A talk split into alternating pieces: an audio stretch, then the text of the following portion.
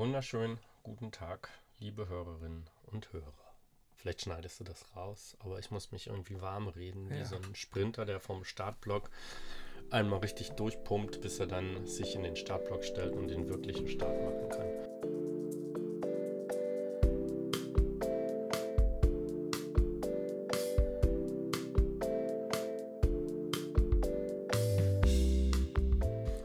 Wir treffen uns heute zur vierten Ausgabe unseres Podcastes. Ich habe übrigens Feedback bekommen, das heißt nicht Ausgabe, sondern äh, Folge. Folge. Hm, stimmt, okay. Also warum? Ausgabe? Ja, aber das ist wohl eher Print? Print, ja. Okay. Gut. Wir treffen uns heute zur vierten Folge unseres Podcastes Zwei Welten, ein Prinzip. Das Thema heute soll Feedback sein. Ich freue mich schon sehr darauf, weil ich glaube, dass das verdammt interessant sein kann. Machen wir noch eine kurze Vorstellung. Mein Name ist Christoph Eike. Ich bin Teamlead bei einem großen deutschen Business-Netzwerk.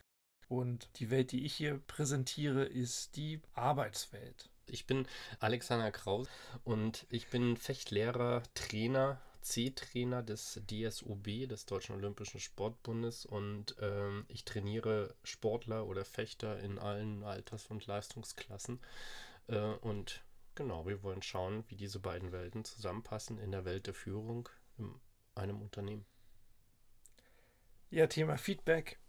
Unsere erste Folge ist jetzt ja auch raus und kann gehört werden auf Spotify. Wir haben das alles so ein bisschen vorher aufgenommen und wir haben jetzt witzigerweise ein bisschen Feedback schon bekommen. Und das ist ja auch das Thema unserer Folge. Fantastischer Übergang, oder? Das ist richtig super, ja. Wir Ja. haben Feedback bekommen. Von wem hast du, hast du Feedback bekommen? Hauptsächlich über dich von anderen Menschen.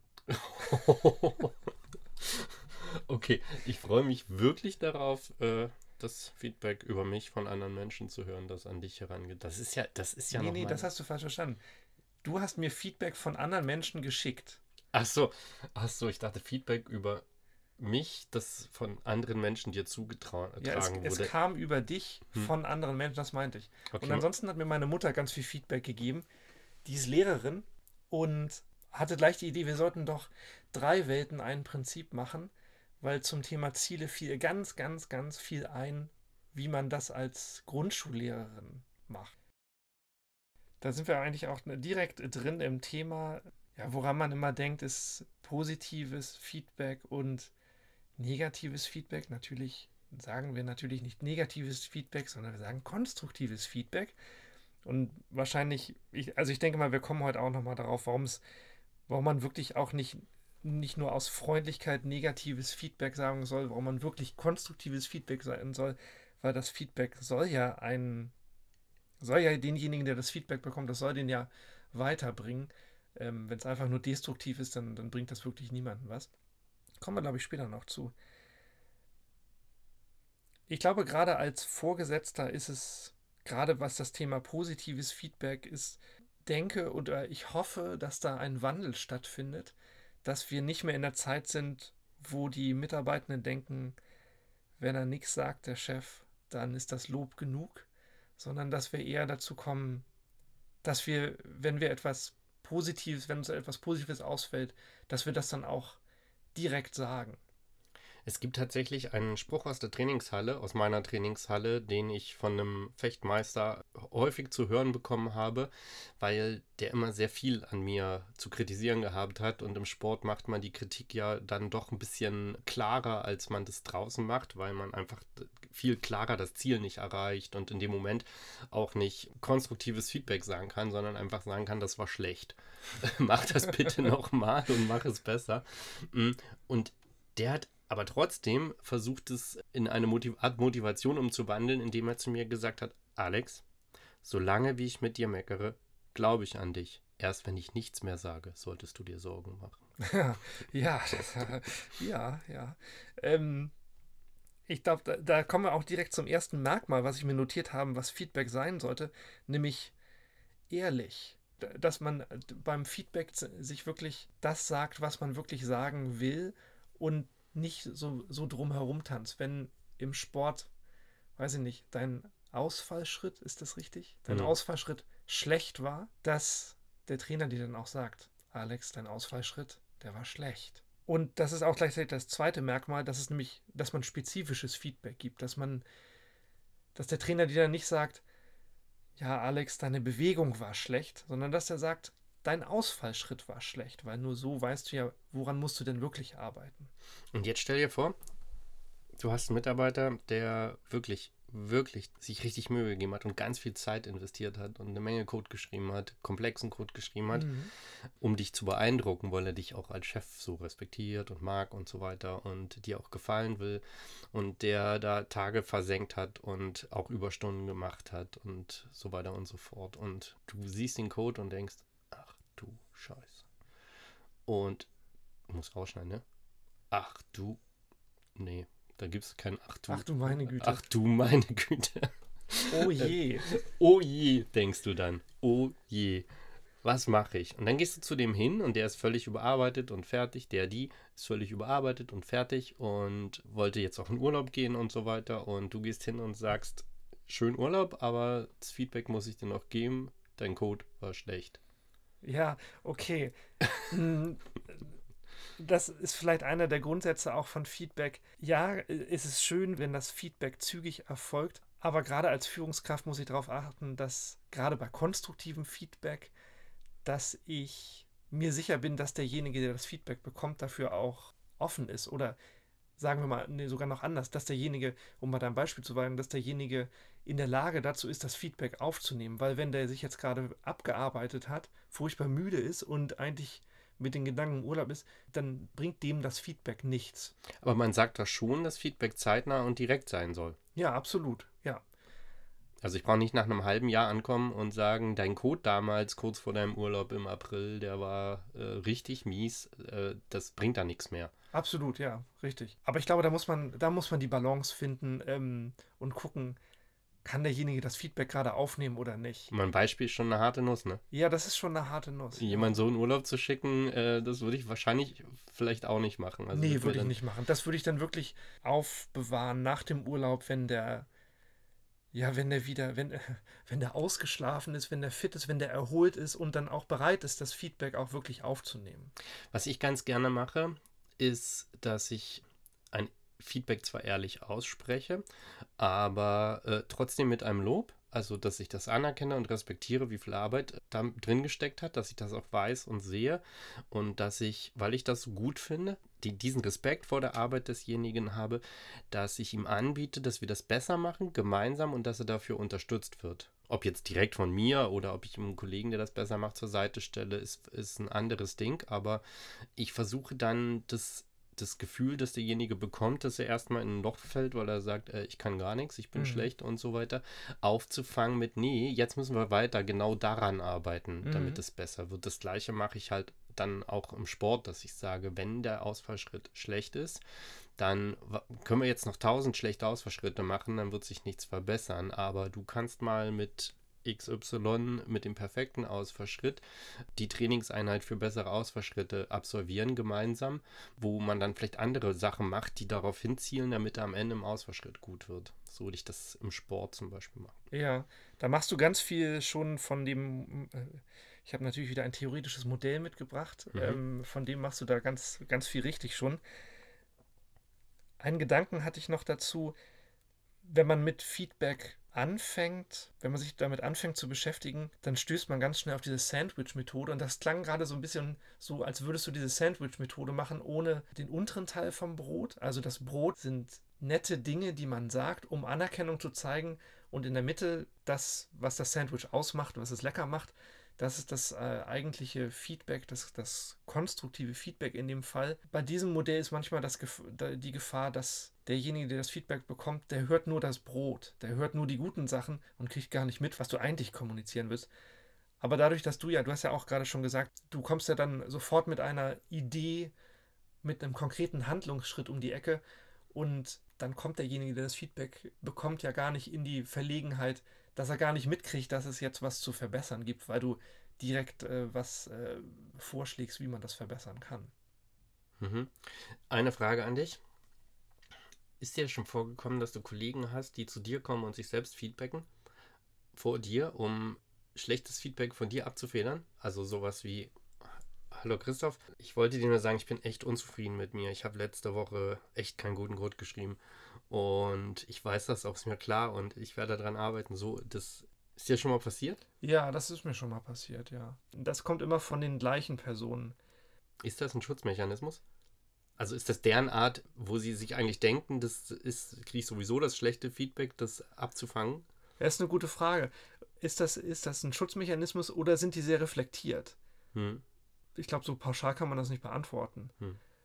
Aber ja, das ist, das ist richtig, dass es das gibt ich nehme dieses Feedback dann, also ich hinterfrage das erstmal, wieso glaubst du denn, dass, dass du keinen guten Code geschrieben hast, um bei dem Beispiel zu bleiben. Und dann würde ich aber direkt dann auch den nächsten Schritt gehen, ähm, den du ja eben in deinem Beispiel auch gegangen bist, und halt zu gucken, so wie kann man das verbessern. Ja, man rutscht als Führungskraft oder Trainer ja ganz schnell da rein, äh, oh je, der ist völlig fertig oder die ist völlig fertig und rutscht da rein, ähm, das, was derjenige dann wahrscheinlich auch erreichen will. Nein, es ist nicht so schlecht. Also mach dir da mal keine Sorgen, du bist da richtig gut dabei. Und ich glaube, dass es auch da gut ist, wenn man ehrlich ist und sagt, es ist schön, dass du das erkennst, ja. da freue ich mich für dich. Mm, und da kommen wir ja auch zu diesem Fehlerkultur-Ding, ne? dass man sagt, das ist total super, dass wir was gefunden haben, was nicht so gut läuft, weil dann haben wir was, wo wir uns weiterentwickeln können gemeinsam. Viel schlimmer wäre es, wenn wir nie einen Fehler machen oder wenn wir nie was finden, was nicht so gut läuft. Wo sollten wir dann an uns arbeiten können oder an welcher Stelle sollten wir uns verbessern können, wenn ja. wir immer mit allem zufrieden wären? Lass mal das Beispiel im Hinterkopf behalten. Ich stelle mal hier dieses theoretische Modell vor mhm. und ich glaube, da können wir super drauf zurückkommen und dann auch die Schritte in diesem Modell dann nochmal angucken. Mhm. Dieses Modell ist, das ist super einfach. Das sind einfach drei Schritte, die man durchlaufen muss, um gutes Feedback geben zu können. Der erste Schritt ist, dass man als Feedbackgeber eine Beobachtung schildert. Da geht es nicht um Gefühle, sondern da geht es wirklich um die ganz objektive Beobachtung. Nur die Fakten sollen da rein. Das ist der allererste Schritt. Dann kommt der zweite Schritt und das ist wirklich der schwierigste. Bei diesem Schritt muss man darauf achten, ob der Mitarbeiter wirklich das Feedback annehmen kann. Weil in diesem zweiten Schritt, da kommen dann die Gefühle nämlich rein. Da sagt man dann, was hat das für eine Wirkung, diese ganz objektive Beobachtung, die ich gemacht habe, welche Wirkung oder welche Auswirkung hat das zum Beispiel? Also welche, welche Wirkung hat das auf mich oder welche Auswirkung hat das aufs Team, das Verhalten, was wir beobachtet haben? Sehr gut ist natürlich, wenn man da was Messbares hat. Ja, das ist im Sport einfacher um einiges. Ja, weil ja. Weil man halt eine messbare Zeit hat und die vergleichen kann oder weil man den messbaren Treffer hat, um aufs Fechten zu kommen und äh, vergleichen kann und sagen kann, weil dein Ausfallschritt nicht gut ist, deswegen äh, verlierst du das Gefecht. Mm, das ist schwieriger in der Arbeit, das stimmt, weil den Code, den kannst du als Chef als negativ bewerten, er findet ihn aber immer noch gut oder mhm. sie findet ihn immer noch gut, weil das ja dann äh, eine Perspektivfrage auch sein kann, ab und an. Ja, was mir hilft in diesem Schritt ist, mich selber zu hinterfragen, welche Auswirkungen hat das? Und am besten kommt man dann hier, man, man stellt sich diese Frage ähm, am besten ein bisschen häufiger. Also welche Auswirkungen hat das? Und dass man dann äh, für sich eine Antwort findet und dann wieder fragt, so welche Auswirkungen hat das? Und irgendwann kommt man dann zu einem Punkt, wo man sagt, so bingo, das ist es. Das ist das, was mich stört. Deswegen will ich dieses Feedback geben. Mhm. Und im besten Fall kommt man dann bei einer Sache an, die dem Mitarbeitenden oder der Person, der man das Feedback gibt, auch sehr wichtig ist. Also die Qualität der Arbeit, die Zusammenarbeit mit den anderen ähm, im Team oder wenn, wenn, derjenige gerne Karriere machen möchte, dass das eine, eine Sache ist, die dem im Weg steht und dass man dort halt etwas findet, was diesem Anspruch, den der Mitarbeiter auch an sich selber hat, im Weg steht. Und wenn man das schafft in diesem Schritt, dann ist eigentlich der nächste Schritt, super einfach, weil wenn wir hier wirklich was gefunden haben, was dem Mitarbeiter wichtig ist, dann fängt der Mitarbeiter schon selber an, darüber nachzudenken, wie kann ich das verbessern, wie kann ich das Verhalten verbessern. Und so wird dann eigentlich Schritt 3 dir abgenommen, nämlich entweder, dass du eine konkrete, ja, ein, ein, ein Rat gibst oder eine Aufforderung hast, oder wenn du eher im Coaching-Modus unterwegs bist, dass du halt eine Frage stellst, die dann halt dazu führen soll, dass sich das ähm, Verhalten dort verbessert. Ich will dich ja aber als Führungskraft hier in dem Podcast in die Zange nehmen. Ja. Und deswegen stelle ich dir die Frage, du bekommst die Arbeit oder siehst die Arbeit des Mitarbeiters und empfindest dasselbe. Du empfindest, dass du da ein Feedback geben müsstest, und zwar ein konstruktives und kein äh, positives. Und gehst dann dein Gedankenkonstrukt nach, nämlich was hat das für Auswirkungen? Mhm. Und das, was der macht, ist nicht dein Style und deswegen gefällt es dir auch nicht. Du würdest es anders machen. Du merkst aber, wenn du deinen Gedankengang zu Ende gedacht hast, dass die Auswirkung am Ende gar nicht so negativ ist, beziehungsweise gar nicht ist oder sogar positiv oder das gleiche Ergebnis rauskommt, wie bei deinem Weg rauskommen würde. Gehst du dann noch den Schritt zurück und sagst, okay, das ist der Weg von demjenigen.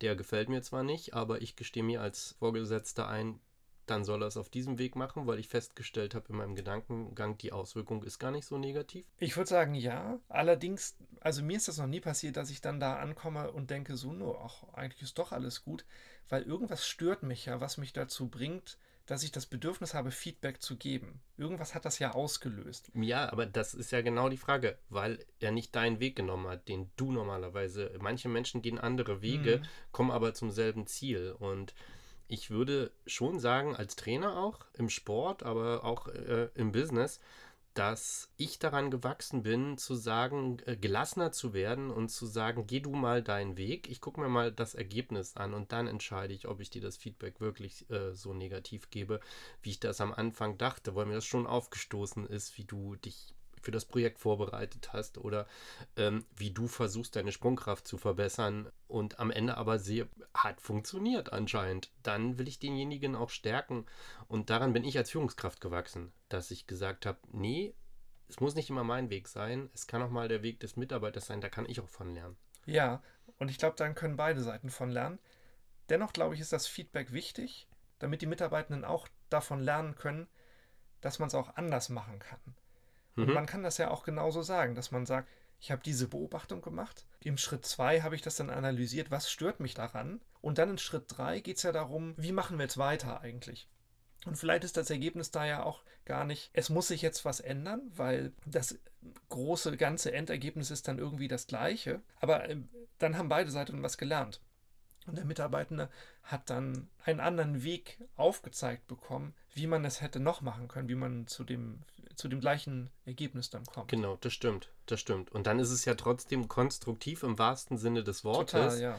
weil man äh, da tatsächlich einen Gewinn davon hat. Genau. Wir wollten ja auf das Beispiel zurückkommen von dem Mitarbeiter, der sehr viel Code geschrieben hat, vor seinem Urlaub völlig ausgebrannt war und diesen Urlaub wirklich nötig hatte und nein, das Feedback, dass der Code, den er geschrieben hat, schlecht war, das gebe ich ihm nicht, bevor er in den Urlaub geht, sondern das gebe ich ihm, wenn er wieder da ist.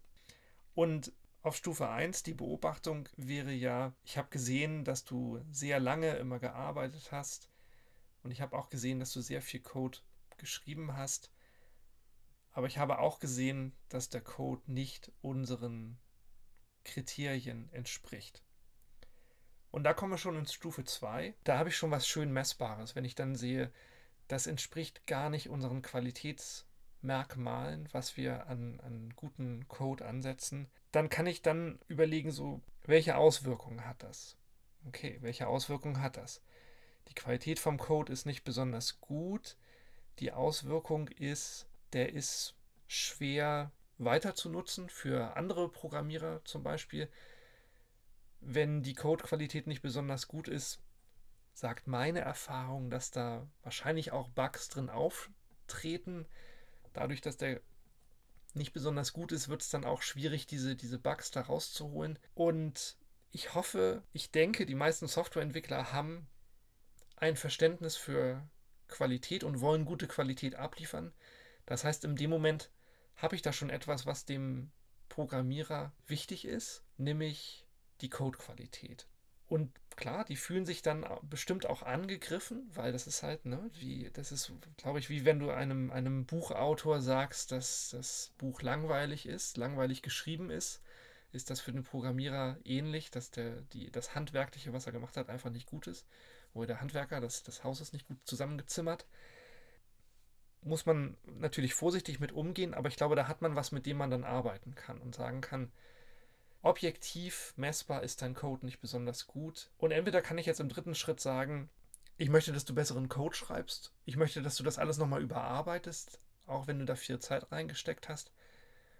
Oder ich gehe eher, in diesen, in diesen Coaching-Mode, wo ich sage so, ja, was machen wir denn nun? Ja, Alex, was machen wir denn nun? Ich würde sagen, ich kundige. Oh, okay, das, das sollte natürlich nicht sein. Nee, aber äh, wollen wir das Fass aufmachen hier in diesem Podcast? Was macht, wenn der Mitarbeiter sagt, nee, sehe ich nicht so? Also ich nehme dein Feedback nicht an, weil mein Code ist geil und das guck mal, wie viel das ist, was ich hier geschrieben habe. Und das ist alles total komplex, das kannst du gar nicht alles umfassen. Und ähm, mit dir, äh, das kenne ich, also ich kann tatsächlich den Vergleich zum Fechten herstellen. Mhm. Weil äh, es ist genauso wie im Fechten, äh, wie du das gerade beim Programmieren äh, entschieden hast, dass Technik schlägt Dynamik. Also sprich, äh, Technik ist halt nur anstrengender zu trainieren, weil man irgendwie tausendmal dieselbe Bewegung immer wieder perfekt ausführen muss, bevor die Technik so sitzt, dass sie Dynamik schlagen kann. Bis dahin wird immer der größere, muskulösere, ähm, schnellkraftstärkere Fechter den anderen schlagen, weil er halt einfach schneller ist und das über seine Muskelkraft tut. Wenn du aber äh, die Technik beherrscht, kann, das geht nicht muskelkraftmäßig äh, zu, weil die Technik am Ende mh, hm, die Überhand hat und gewinnt. Allerdings äh, wird mir der mit der Muskelkraft der Fechter immer sagen, wieso brauche ich Technik? Ich gewinne doch. Und das geht auch so bis zu einer gewissen Altersklasse ganz klar, dass die großen Jungs, die länger sind und ein bisschen mehr Muskeln haben, die kleinen Jungs schlagen, bis die kleinen Jungs anfangen, technisch gut zu sein. Und mhm. dann haben die Dynamischen keine Chance mehr mhm. später. Mhm. Und ähm, das ist halt total schwierig, da an den Sportler reinzutreten und zu sagen, du gewinnst zwar gerade, aber für deine weitere Entwicklung ist das negativ. Du wirst ja. dann nicht zu den Top Ten gehören. Ja, deswegen ist, glaube ich, die Vorbereitung auf ein Feedback, das ist extrem wichtig. Gerade wenn es so um kritische Dinge geht, wie ähm, ja, jetzt bei, bei, bei dem Sportler das, das, das Wesen, wie er eigentlich ist, ne? der dynamische versus der Techniker. Mhm. Und der, ähm, der, der Code, den ein, jemand geschrieben hat, das ist was sehr Persönliches. Und deswegen muss ich in diesen, diesen Schritt 2, den muss ich gut vorbereiten als Führungskraft, damit ich mir sicher bin, dass ich auch die richtigen Argumente auf meiner Seite habe, um dieses Feedback halt rüberbringen zu können. Weil wenn also, das dann also wirklich nur so, so, so, so halb daherkommt und nicht richtig überlegt ist, das Feedback, dann kommt man ganz genau in diese Situation herein. Also würden wir schon als Tipp festhalten, dass wenn man ein konstruktives Feedback gibt, dann sollte man sich auch mit der Sache, die man da Feedback beschäftigen, also sprich den Code lesen und äh, vielleicht auch Stellen finden, die ganz klar beweisbar sind, dass sie nicht gut sind oder den Fechter im Turnier bei dem einen Gefecht beobachten und dann auch genau Beispiele nennen können. Ja, deswegen mein Tipp dabei, Schritt 2, gucken, ob man es messbar machen kann. Hm. Ja, stimmt, das passt dann zusammen. Dann, dann, hm, hat, man, dann hat man wirklich die, die, die richtigen Argumente auf seiner Seite. Mhm. Gerade wenn es dann um, um Qualität geht, dann da kommt man gleich in, in, ins Doing. Mhm. Was natürlich bei dem Thema Feedback hilft, ist, wenn man ein gutes Verhältnis hat. Und darüber haben wir in der letzten Folge gesprochen, diese One-on-Ones, wie unglaublich wertvoll die sind, auch wenn man nicht über Arbeitsthemen redet, dass man dort halt eine wirklich gute Beziehung aufbaut. Und dann fällt es halt auch leichter, von diesem Schritt 2 in den Schritt 3 zu kommen, wo es dann halt darum geht, so, wie kommen wir denn jetzt eigentlich weiter? Da schließt sich bei mir eine Frage an, die mir während dieses Podcasts gekommen ist. Und zwar, gibst du in den One-on-Ones Feedback? Ja, das ist, das ist genau der Ort, wo ich Feedback gebe. Ich stelle dann nicht plötzlich einen Termin ein, dem Mitarbeitenden Feedback über deinen, den Code, den du geschrieben hast, weil dann dann ist derjenige sofort in einer Abwehrhaltung. Aber du hast bei den One-on-Ones gesagt, dass das Gespräche sind, die dem Mitarbeiter gehören und wo er mit seinen Sachen äh, zu dir kommen kann und wo du nicht mit etwas Negativem oder Belastendem reingehst, sondern äh, wo dieses One-on-One gehört dem Mitarbeiter und der soll da auch äh, frei reinkommen und. Ja, das stimmt. Trotzdem kann ich ja auch Themen mitbringen. Und wenn ähm, also das ist mein persönlicher Stil, dass ich das Feedback dort gebe. Mhm. Vielleicht gibt es auch Leute, die das dann, die dann dafür ein extra Meeting machen. Ich würde sagen, das ist aber eher belastend für die Mitarbeitenden, wenn sie dort dann extra so ein, ja, extra ein Meeting haben, wo es nur um das Feedback geht, dann, also mein Stil ist, dass ich das halt auch irgendwie einbette, dass ich halt, ne, das ähm, am Anfang des One-on-Ones, dann da redet man über das Wetter, über wie war das Wochenende und wie geht's überhaupt, um halt auch herauszufinden, kann der Mitarbeitende das Feedback jetzt gerade annehmen oder erzählt er mir da irgendwas, was ihn furchtbar belastet, dann kann ich ja vielleicht mal darüber nachdenken, so, okay, hm, der ist jetzt nicht offen fürs Feedback, ich mache das jetzt nicht. Ja, das finde ich klug. Also das finde ich wirklich klug. Ich ähm, seit, seit zwei Wochen wende ich unsere eigenen Tipps an und teste das mit meinem äh, Business-Team, also mit meinem SysAdmin-Team aus. Und ich mache mit denen One-on-Ones. Mhm. Und ähm, das passiert ganz gut. Also die ersten One-on-Ones habe ich wirklich gesagt, ich, ihr braucht keine Angst haben, ich komme mit nichts Negativem hier rein. Das ist euer Meeting, bitte kommt ihr mit den Themen. Wenn ihr keine Themen habt, dann können wir auch gern einfach mal so reden über Fußball und Gott und die Welt. Und das hat ganz gut funktioniert. Also wir sind ein paar Arbeitsthemen dabei gewesen, aber ja. meistenteils haben wir auch mal minutenlang so in Anführungszeichen rumgegammelt und uns einfach Sachen unterhalten übers Privatleben oder über sonst was. Und das, was man an der Kaffeemaschine halt so macht. Genau. Und ich habe das Gefühl und teilweise auch das Feedback bekommen von meinen Mitarbeitern, dass die das, dass denen das gut gefällt. Und äh, das schönste Feedback äh, bekommt man ja meist unterbewusst, mhm. indem der Mitarbeiter mich anruft und sagt, du, am Montag war ja Feiertag und da wäre ja eigentlich unser One-on-One -on -One gewesen. Und ich wollte fragen, ob wir das die Woche irgendwann anders nachholen können. Und ähm, das ist für mich ein Beweis, äh, dass das funktioniert und dass die das annehmen und wollen. Ja, fantastisch. Aber deswegen frage ich das äh, gerade, weil man hat ja jetzt auch nicht äh, endlos Zeit mit jedem Mitarbeiter jede Woche irgendwie stundenlang zu sprechen. Und deswegen, daher kam auch meine Frage, gibst du Feedback in den One-on-Ones? Aber äh, das ist für mich eine gute Antwort zu sagen, ich bette das ein und wenn ich merke, dass der Mitarbeiter andere Sorgen und viel andere Sorgen hat, die er mit da reingebracht hat, dann werde ich ihn nicht unterbrechen und ihn dann auch noch mit einem negativen oder konstruktiven Feedback belasten, sondern dann lasse ich es halt aus und schaue, dass ich eine andere Gelegenheit finde. Ja. Und wenn es aber passt, weil ich merke, das ist gerade ein total konstruktives Gespräch, der Mitarbeiter ist gut drauf, dann bringe ich es mit ein. Ja ich finde, wenn man auch über Feedback redet, das, das klingt immer nach so was Großem. Das können ja auch wirklich ganz kleine Dinge sein, die zwei, drei Minuten dauern zu besprechen. Ähm, mhm. diese, die, diese Beispiele, finde ich, die wir jetzt immer gehabt haben, das sind immer so Riesendinge, mhm. ähm, die, die ganz, ganz schlimm sind. Aber es können ja auch ganz, ganz, ganz kleine Dinge einfach sein, die dort besprochen ich werden. Ich denke, dass es eh besser ist, das Feedback runterzubrechen in kleine Dinge, weil es dann auch einfacher zu verkraften ist mhm. äh, und zu verdauen ist, wenn man äh, schon bei einer Kleinigkeit sagt, du, da hätte ich es gern, dass du es lieber anders machst oder da würde ich dir raten, dass du es anders machst, weil das Ergebnis ein besseren, besseres ist, als wenn man eben wartet, bis der Code zu Ende geschrieben ist und man aber schon eigentlich nach der Hälfte der Zeit als Führungskraft sieht, oh nee, das kann er so nicht abliefern, ja. äh, dann ist es wahrscheinlich schlauer, früher hinzugehen und ihm auf die Schulter zu tippen und zu sagen, komm, wir quatschen mal über deinen Code und äh, also bei dem Beispiel, was wir hatten, wenn man in diese Situation als Führungskraft kommt, hat man eigentlich wahrscheinlich zu lange schon die Augen verschlossen, weil wenn man schon gesehen hat, dass derjenige abends immer lange arbeitet und sehr viel Code gerade schreibt, kurz vor seinem Urlaub und gestresst wird, dann hätte man vielleicht da schon mal ansetzen müssen und ähm, vielleicht die, die, Aufgabe auch anders verteilen können. Mhm. Oder Hilfe anbieten. Hilfe anbieten mhm. können, ja. Ja, das stimmt. Ja. Gut.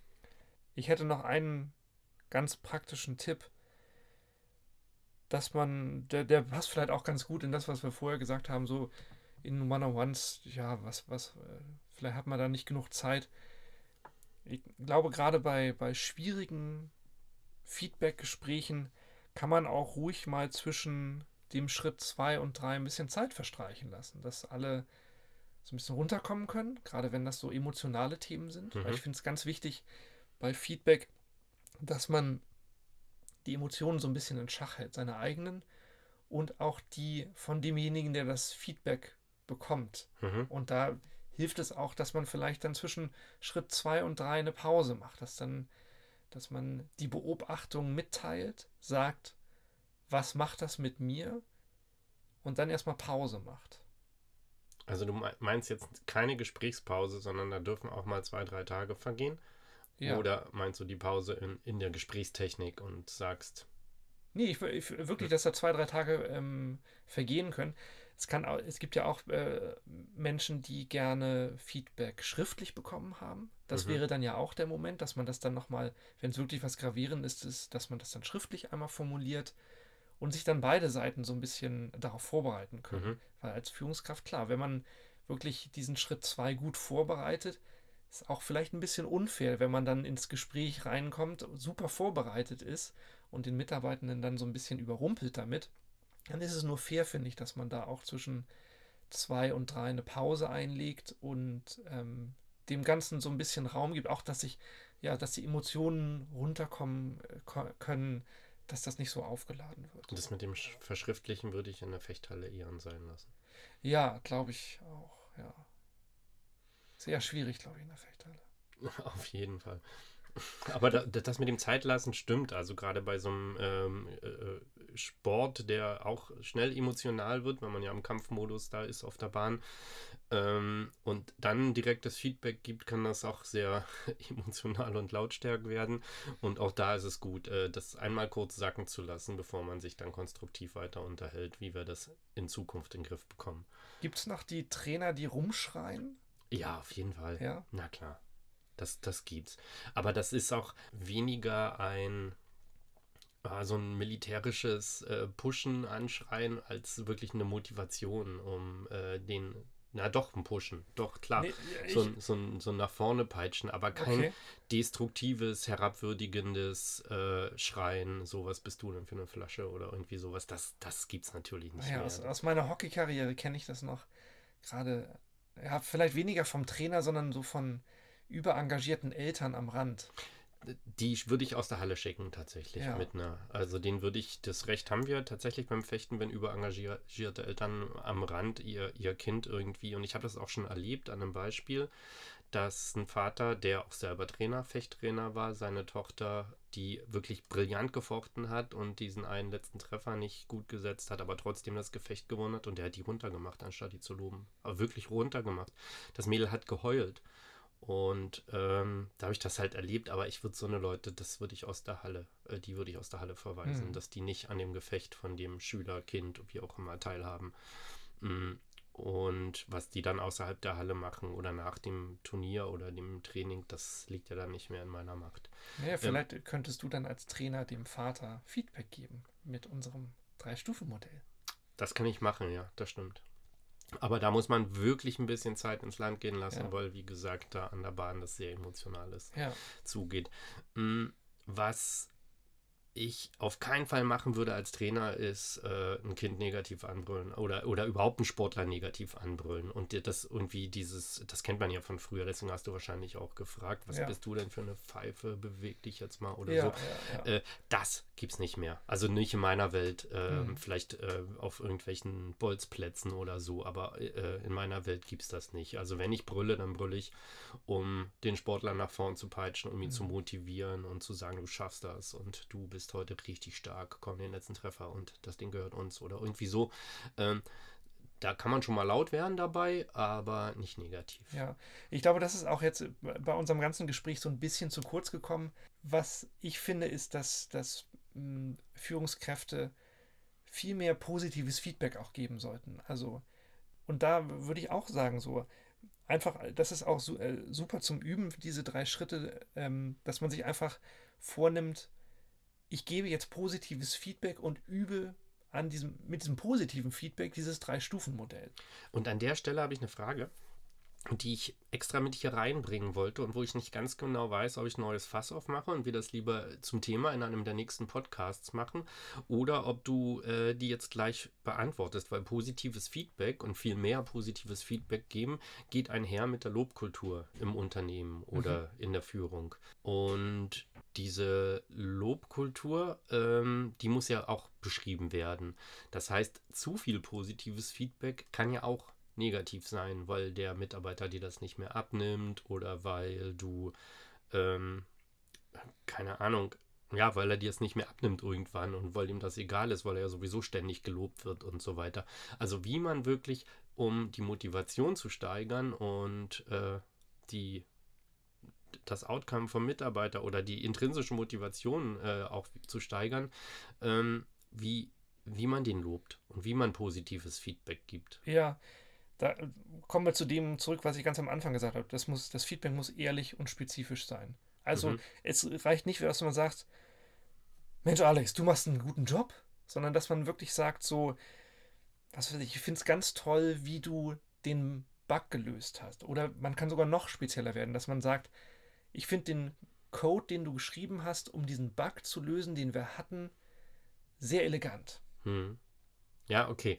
Das heißt, auch ein Lob sollte spezifisch sein, auch wenn man es häufiger macht, aber es sollte spezifisch sein. Ich würde sagen, ja. Und das, ähm, was mir auch auffällt, ist, dass es die Gründe zum Loben sind schwerer zu finden als die, um konstruktives Feedback zu geben. Und zwar ganz einfach äh, deswegen, wenn der Mitarbeiter seine Arbeit gut macht, dann bemerkt man das ja nicht, weil ja alles so funktioniert, wie es funktionieren soll. Wenn er seine Arbeit nicht gut macht, dann bemerkt man das viel früher, weil irgendwo was kaputt geht und mhm. nicht funktioniert. Und das Gleiche äh, passiert ganz schnell beim Sport. Solange wie Bayern München gewinnt, ist ja alles normal. Ja, ne? ja, ja. Äh, und man äh, kommt so irgendwie, wenn Bayern München mal ein Spiel verliert, ganz schnell in dieses, was, die haben eine Krise, was ist mit denen denn los mhm. und so weiter und so fort. Obwohl man aber vergisst zu sagen, was für eine krasse Leistung machen die bitte, dass die irgendwie drei Spiele die Woche haben und äh, immer überall oben dabei sind und das so über so lange Zeit so stark halten. Äh, das hat man im Sport dann genauso, dass ja. man das auch mal wieder anerkennen muss und sich nicht daran gewöhnt, dass immer dieser Fechter das Turnier gewinnt.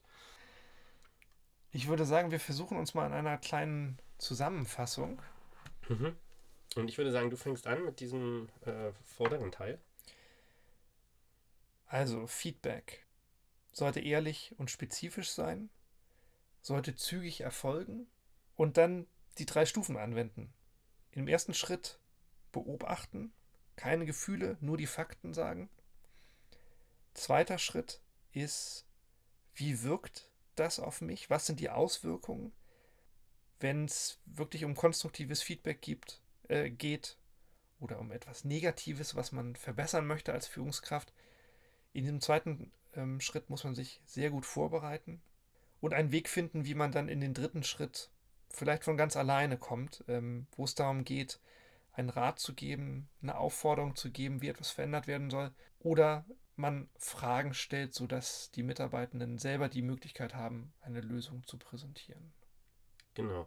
Was mir gut gefallen hat, ist, dass man ein Feedback gut vorbereiten sollte, um die ähm, Spezifikation des Feedbacks so genau wie möglich zu halten.